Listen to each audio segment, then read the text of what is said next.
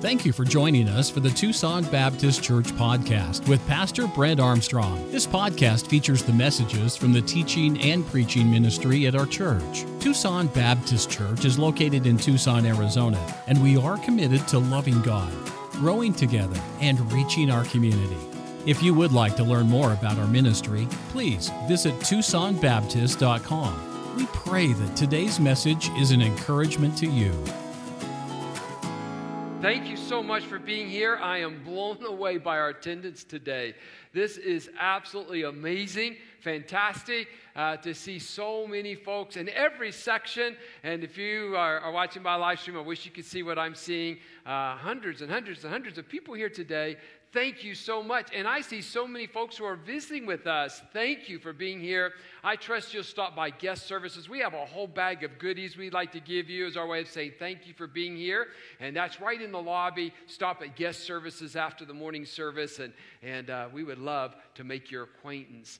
Uh, ushers, if you'll go ahead and head this way, we have a handout that we would like to use out of First John chapter number 5 this morning. If you'll take out your handout and be ready to go, First John chapter number 5.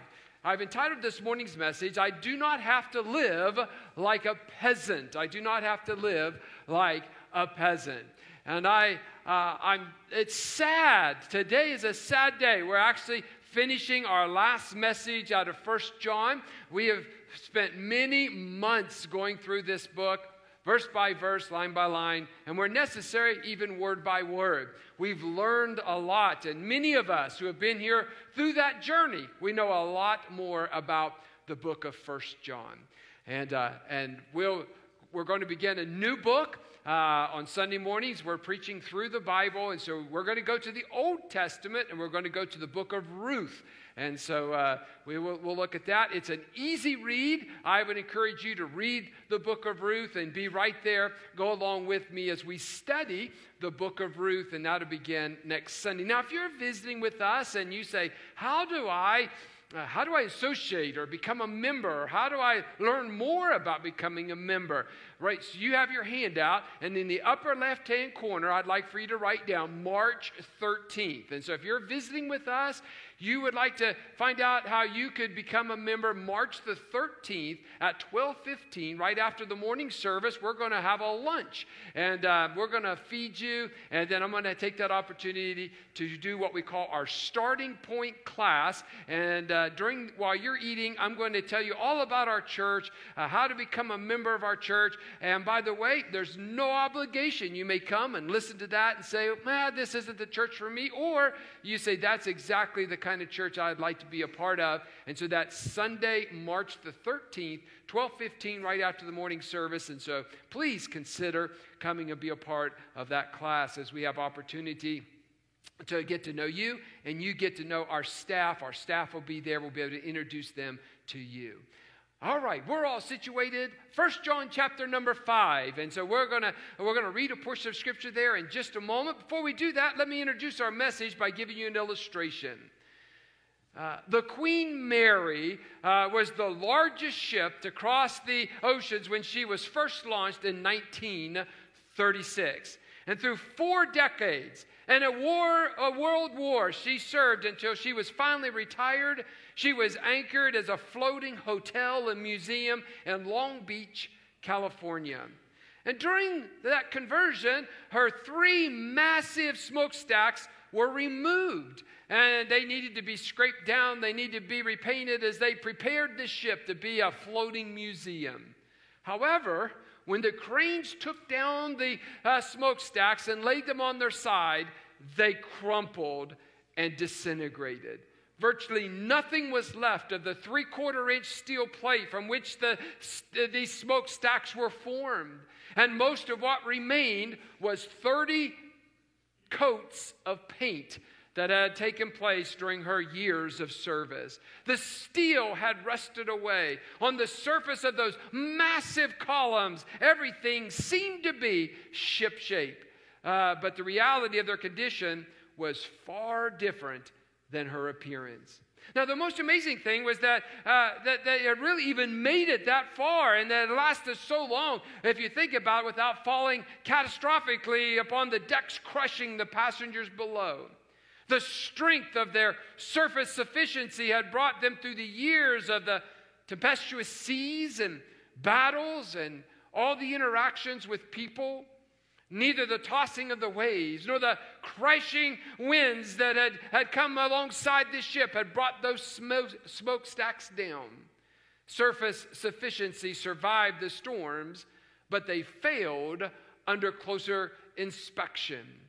And when they were removed, they crumpled. I read that story and I thought about this. Many believers have much in common with the uh, uh, Queen Mary's smokestacks. They have surface sufficiency. They look okay on the outside, but they may not be so good on the inside.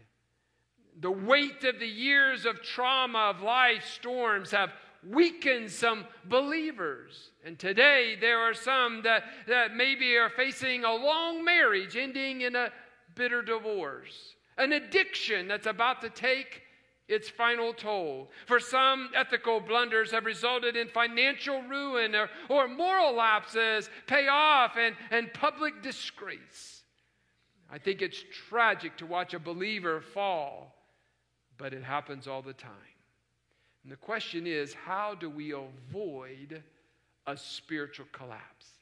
How do we avoid living just like a peasant when my father is the King of Kings? Church family and those who are visiting, the churches aren't getting stronger, they're getting weaker. Just like the Queen Mary, upon closer inspection, there's far too many churches, which is made up of people who, under the weight and stress of sin and temptation, are collapsing. That's what this last passage of Scripture deals with. I thought John, who would have written five chapters, that he would have landed his plane gracefully. On the contrary, he gives one final knockout punch. And I'd like for you to listen as we read 1 John chapter 5 verse 16 through 21. We'll do a responsive reading. You'll read uh, the even verses. I will read the odd verses. But together, we'll begin in verse number 16. If you do not have a Bible, the words will be on the screen behind me, or there's a Bible provided in the row that you are seated. But let's all participate this morning. Beginning in verse number 16, together. If any man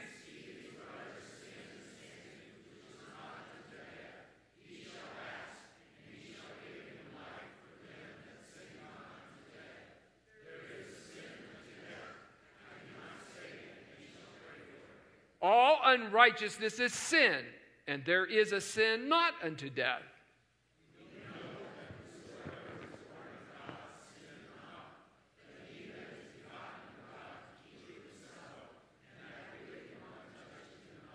And we know that we are of God, and the whole world lieth in wickedness.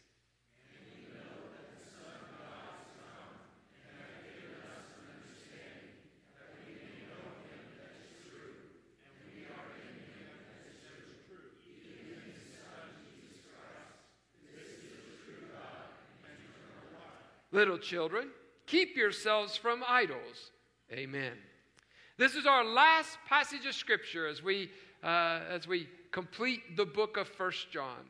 And throughout this letter, we've been taught again and again about the necessity of not just having relationship, which is salvation, but that we're to have fellowship with God, an ongoing relationship and fellowship that is very fruitful and fulfilling.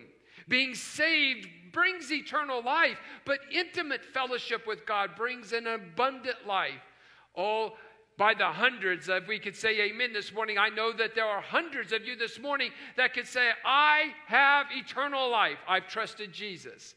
But I wonder if after this series of messages, we could say, I have abundant life. I have vibrant fellowship with my Heavenly Father. The key to avoiding collapse is an unrelenting, uninterrupted fellowship with God. Sin breaks our fellowship with God. Sin breaks that fellowship. And so if we live in sin, we cannot have fellowship with God. You can have eternal life, you can have salvation, but your fellowship comes from having a life where sin has been confessed. When you were married, you began a relationship. There was a piece of paper that said you were married. You began a relationship. And probably there was a lot of fellowship at first. However, if you don't fan those flames of intimacy, there's going to be some dire consequences in the relationship and to the fellowship part of your marriage relationship. In this last passage, John gives us four keys uh, to fan the flames of intimacy with God. And we should practice all four of these keys. Key number one is this we should know the destructiveness of sin. We should know the destructiveness of sin. I am a sinner, but I hate sin. Because sin breaks fellowship. Sin hurts God. Sin hurts my relationships with men. Sin hurts relationships. And we should know the power and destructiveness of sin. John says something that's pretty amazing and should scare all of us. Do I have your attention? He says that there are some sins that lead to death. There are some sins that lead to death. In verses 16 and 17, John writes three times about a sin not unto death and once of a sin unto death, as well as our responsibility to pray for those who are caught up in sin. And because the concept of sin leading to death is so intriguing, let's examine that first. May I say, sin always ultimately brings about death. Romans 6, verse 23 says specifically, For the wages of sin is death. To paraphrase, we could say, because we sin, we die. Um, in the Garden of Eden, God told Adam this But of the tree of the knowledge of good and evil, thou shalt not eat of it, for in the day that thou eatest thereof, thou shalt surely die.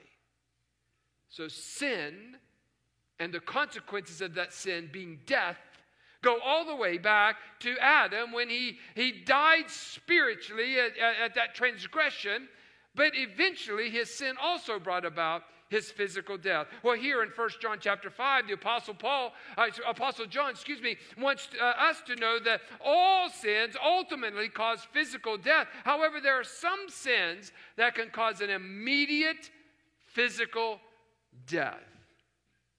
Let's examine that. In other words, there's some believers that die before God intended them to die.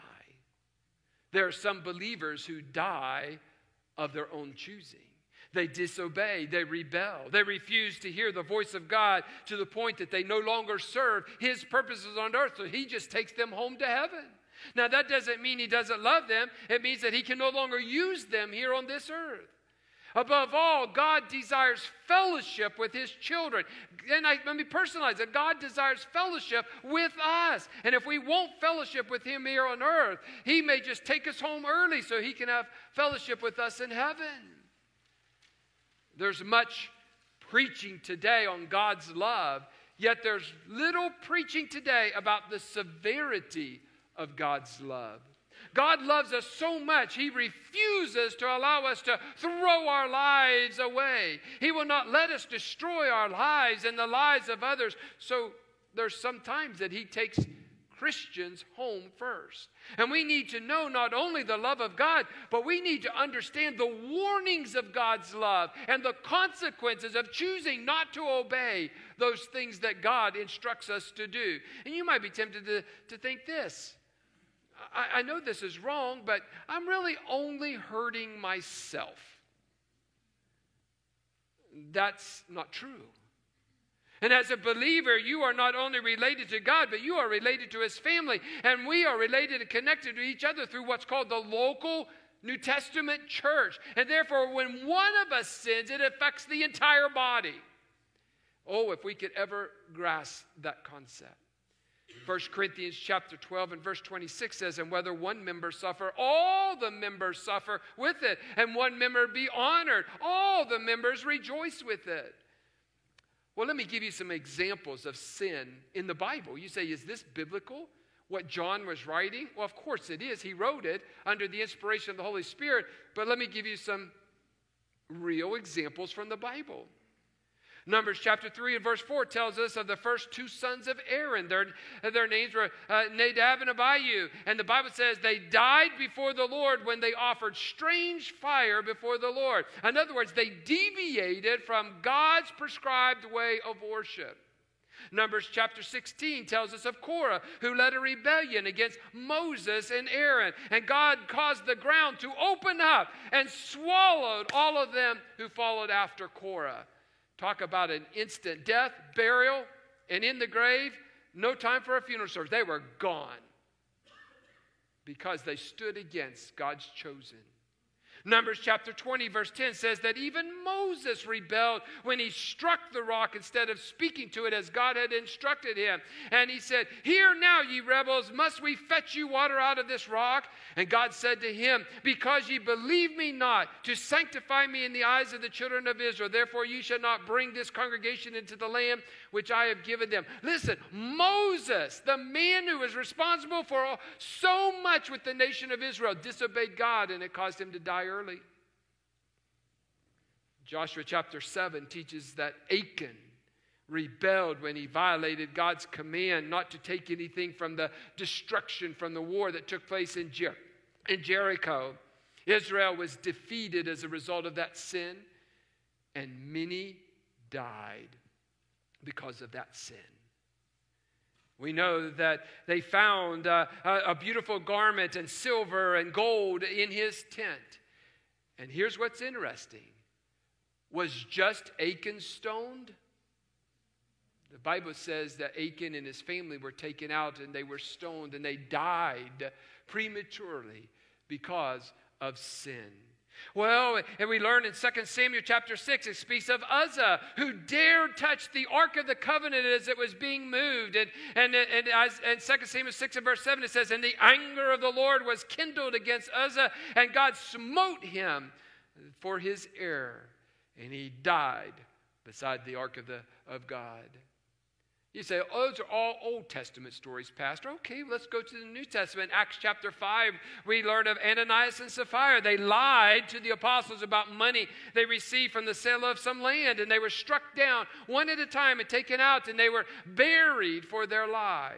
First Corinthians chapter 11 gives us another example. Uh, the apostle Paul wrote to the church of, of Corinth. He said, There are some of you among you who have profaned the Lord's table or communion or the Lord's Supper. And he says in verse number 30 For this cause many are weak and sickly among you, and many have died, or that word sleep there means died. Many have slept or died because they did what? Misuse the Lord's Supper. I say to all of us as a warning some sins still lead to death. There are some sins that still lead to death. Some might say, Pastor, do you really believe that that still happens? Absolutely 100%. Yes, I do. And we often do not recognize causes of suffering and death because we're not aware of the circumstances. In each of the examples I mentioned, the sins were not the same. Uh, what turns an ordinary sin into a sin leading to death? We put this in your notes because I want you to make sure you have it. Maybe you could put a box around it. The common thread of sin that leads to death is premeditated disobedience and rebellion in the face of God with the clear knowledge that it is wrong. May I say that again? The common thread of sins that lead to death is a premeditated disobedience and rebellion in the face of God with the clear knowledge that it is wrong. Death does not always come immediately, but sometimes it does. Not all sickness and not all premature deaths are the result of willful sin, but some are. Now, I'm so thankful that there's some sins that do not lead to death, or we would all be gone today. I'm so thankful that there are some sins that do not lead to death. Three times in two verses, John tells us there's a sin which is not unto death. Most of our sins fall into this category. Sometimes we sin out of ignorance or ingrained habits. And the Bible just simply says that we're to confess these sins. We're to receive forgiveness and cleansing, as Dwight quoted from 1 John 1 and verse 9 earlier this morning. And you might ask, how do you know a sin is not leading to death? I've got the answer. You're still breathing. Verse 17 says this All unrighteousness is sin. All sin is harmful and it's destructive, but not all sins lead to death. I go back to the definition that we gave you just a few moments ago. But here's what I have learned from this study is that all sin requires our prayers. All sin requires a vibrant prayer life. It requires us to talk to the Lord. The heart of these verses is not so much about the sin as it is about the prayer, the conversation with God, to restore fellowship with God. John says, If any man see his brother uh, sin a sin which is not unto death, he shall ask. And he, that's God, shall give him life uh, for them that sin not unto death. When we see, we're to ask a prayer for God's intervention and for his help. If I had some terrible illness uh, but had not been to a doctor, and you knew I was sick, what would you suggest? Brent, we've got to get you to the doctor. We've got to get an appointment. We've got, I'll drive you to the hospital. I'll drive you to your doctor's appointment, but you've got to go see a doctor. Why then would we see a fellow believer caught up in sin? Do we say, ah, that's his business? Don't want to get involved. When sin hurts the body. And if we truly love one another, we want to have a strong and a healthy, vibrant church, we should recognize sin and come along and pray for those people and help those who are in sin. There was a well known pastor. He says in this verse, it means that when we see a brother caught uh, in sin, here's what we're supposed to do we're supposed to tell God on him. We're to pray for him that he does not go too far, that he confesses his sin. We're to pray for that brother or that sister who is sinning a sin which does not lead to death, in order that that sin does not become a sin that, that leads unto death. There's far too many Christians who are living in deliberate, willful, destructive, discourteous sin. And a person cannot do that without God's involvement. Either what is revealed is that person is not a believer, which God leaves alone, or if that person is a believer, a believer cannot continue in sin without there being a consequence for that sin. By the way, that's a demonstration of God's love. He will not allow us to go on sinning without there being a repercussion for that sin. Now, last week we learned that God will hear and that He answers our prayers when we pray according to His will. And we also learned about praying for ourselves. But this week, John changes the focus that we should be praying for others. And our concern should always be that we see a sinning brother restored. Galatians 6 and verse 1 says this Brethren, if a man be overtaken of fault, ye which are spiritual, restore such a one in the spirit of meekness, considering thyself, unless, that, unless you also be tempted. What are we to pray? We're to pray that God will do whatever it takes to restore our sinning brother. And it seems that when we earnestly pray for our erring brother, that person may receive an extra measure of God's grace. Why is that? Because the faithful prayers of those in fellowship with God touch the heart of God. I'm thankful for people who pray for me. Thank you. And I pray for you. And together, if our fellowship is strong, then that means God's helping out in a lot of situations right here in church that we don't even understand. Can you help me? Key number one John writes very clearly that we're to know what? Can you look back on your notes there? We're to know what? The destructive, how destructive the power of sin, how it destroys, how it eats up, how it harms the body. So we should understand the destructive nature and power of sin. Here's key number two. John says this we're to avoid the clutches of the enemy. We're to avoid the clutches of the enemy. And in verse number 18, he says, Our new nature is sinless, but our flesh is still flawed. Have you ever Have you ever just underst- uh, understood there is a battle going on? I want to do right. I want to, I, I, want to be that person who does not sin. And then you understand your flesh, and they're constantly battling against each other. John says, We know that whosoever is born of God sinneth not. When you were born again, you received a new nature. That's what Paul said. Therefore, if any man be in Christ, he's a new creature. Old things are passed away. Behold, all things are become new. However, this new you, the new nature, it's still encased in a body called flesh. And that's why, as long as we live, these bodies are still struggling with that temptation of sin.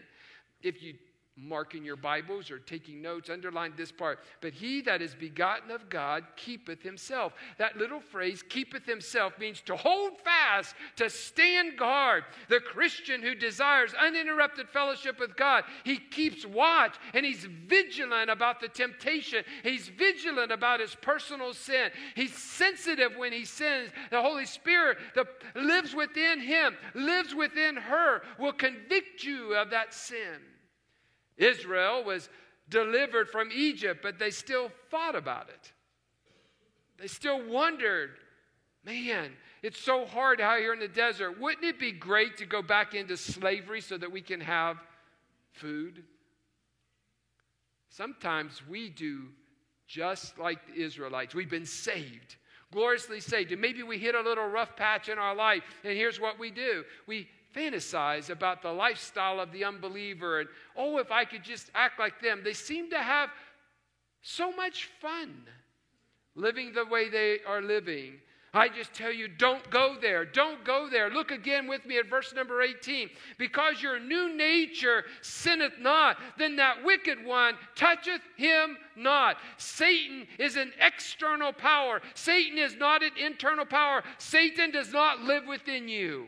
Praise God. The Holy Spirit lives within you. Don't give victory to Satan. The enemy only wins when the new you surrenders to the flesh and submits again to that old lifestyle. Remember who you are. You're a child of the king. You do not have to live like an indentured servant. You've been freed from sin. Get this believers don't have to sin, they choose to sin. Believers do not have to sin, we choose to sin. That's a damning admission that when I look back over my life and all of those sins, I made a choice to do that. I made a choice that what I wanted to do was more important than the Holy Spirit that lives within me. But I encourage you this morning uh, uh, that there's a power in you called the Holy Spirit. You do not have to choose to sin. But we must understand this the world is in the grasp of Satan. And there is a spiritual battle going on. John writes about it in verse 19. John says, We know that we are of God. Uh, we can know that we know. He said in verse 13 that we know uh, that we have eternal life. However, we also know that this whole world Tucson, your neighborhood, it lieth in wickedness. Everything in this world is cradled in the arms of Satan. And I'd say, Christian, discern, discern, discern. Know what's going on around you. Don't expect to be able to guard your heart if you fill your mind with Satan's lies. Satan will do everything as a believer to destroy your faith to make you weak in your knees. Proverbs 4 and verse 23 says, Keep thy heart with all diligence, for out of it are the issues of life. Don't just pray for your brother or sister who's caught up in a sin, as in verse 16 and 17, but pray for yourself that you will not be easily deceived. Oh, my time's going by super fast this morning. Let's jump in to, uh, ahead to uh, key number three grow in your understanding of Christ. Oh, yes, you've got to understand the destructive power of sin, but that should cause you to grow in your understanding of Christ. In this next last verse, John reaffirms the consistent theme of this letter. We know that the Son of, uh, uh of God is come. We can verify him objectively in history and subjectively through our own experience with the Holy Spirit that lives within us. We also know that he hath given us an understanding that we're word understanding means this our faculty or our mind. Christ has given us the ability to understand His truth. And we live in a world that's filled with lots of opinions about everything. And uh, even today, in the last two years, uh, who knows anything for sure? Here's one thing I do know for sure the Word of God is true. It is complete. It is a guide. It is something that we can stand on. It is a solid foundation. There are no opinions if we follow the Word of God. 2 Timothy 3 and verse 7 describes as ever learning and never able to come to the knowledge of truth. If we get into the Word of God, we will never, ever know it all. But we know this it is true, it will help us grow. It's wonderful to have this understanding. Five times in the last verses, John says this You can know, you can know. And when we pursue fellowship with God, uh, our understanding of Him that is true grows, and we become confident that we uh, are in Him uh, and that He abides with us. I'm so thankful for that, that my fellowship increases, my understanding increases, it's maintained as I allow the Holy Spirit to use and grow my life. Finally, this morning, there's a fourth key that John gives us. I, in this message, I do not have to live like a peasant.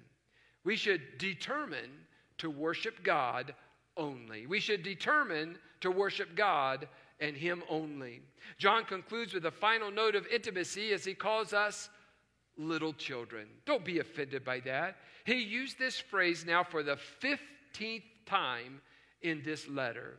It's as though grandpa has gathered all the family together one last time before, he, before he's about to leave them. And he gives them a hug and he gives them some advice. And his advice is startling simple. Now, notice this. He says this keep yourselves from idols. This, I have to admit, is strange understand that he doesn't mention idols one other time in this entire letter. And so he concludes the letter. He spent all of this time talking about relationship and fellowship, how that we must have this intimacy with, intimacy with God. Never mentions idols one time. And he ends the book. Oh, it seems like an oh, by the way, keep yourselves from idols. What does he mean here? It's strange. And at first, first read, it sounds maybe it's weak and non dramatic in its conclusion. And this is why interpreting the Bible necessitates an understanding of the cultural setting. So let's go back 2,000 years ago to understand what John is saying here. In the Greco Roman culture where John was writing from, every single home, every single business had an idol that people worshiped. And John is saying every sin uh, uh, that he's written about would include some form of idolatry. And his original readers could easily have put this letter in, in, into practice and understood what John was talking about. And you might say, Pastor, I don't have to worry about that. I don't worship any idols today. Are you sure? Oh, you may not have an idol of stone, marble.